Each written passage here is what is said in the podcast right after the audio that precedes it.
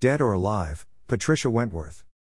This is more of a thriller than detective fiction, reminiscent of Buchan's 39 Steps, which is no bad thing, and is the first of two books in the Frank Garrett series that Camberley based Patricia Wentworth wrote. Although labeled a Frank Garrett mystery, in truth, Garrett plays a rather low key part in this 1936 novel, more an eminence grise in Whitehall than someone who leads the resolution of a mystery. It is probably no surprise that Wentworth abandoned him after his second outing.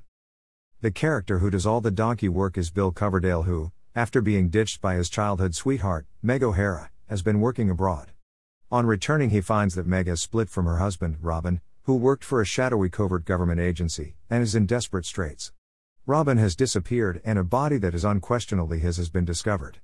Meg, though, does not believe he is dead, because she has experienced a number of disturbing occurrences and messages which indicate he is still alive. Bill, making inquiries on her behalf, is told categorically by Garrett that O'Hara is dead. Meg cuts a rather pitiful figure at the start of the book. Scared by these odd occurrences and certain that her estranged husband is dead, she is financially on her uppers. Her obvious path to accessing money she desperately needs is her, conveniently wealthy uncle.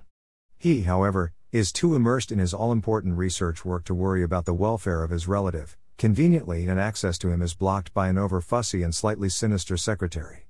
O'Hara has left a package of papers with his solicitors which can only be accessed by Meg upon his death. As she thinks he is still alive, she won't get them, but Coverdale begins to wonder what they contain and whether their contents hold the key to explaining why sinister forces, identity unknown, of course, are trying to convince her that O'Hara is alive.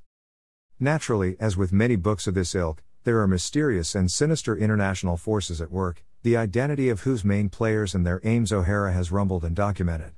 Having bumped him off, the agents are desperate to make Meg believe he is still alive so the package, its contents, and, by extension, their identities remain a secret. As the book progresses, Meg becomes a little braver, plucking up courage to stay with her uncle. His place is rather sinister with a walled island, locked gates, and his old staff have been dismissed to be replaced with thuggish retainers. Meg finds that her mail is tampered with, and a telegram, purportedly from her to Bill, tells him to back off. Bill, though, is made of sterner stuff and after a variety of escapades, including Meg narrowly escaping death after being pushed in front of a tram. I have only read two Wentworth books and this form of assassination attempt appears in both, and a thrilling nighttime chase. Matters are resolved, although the gang members disappear into the night. Much of the plotting does not bear too close a scrutiny, but Wentworth's style is light, clear, and engaging. It is a page turner, and if you are looking for a bit of excitement without taxing most of your brain cells, this could be a book for you.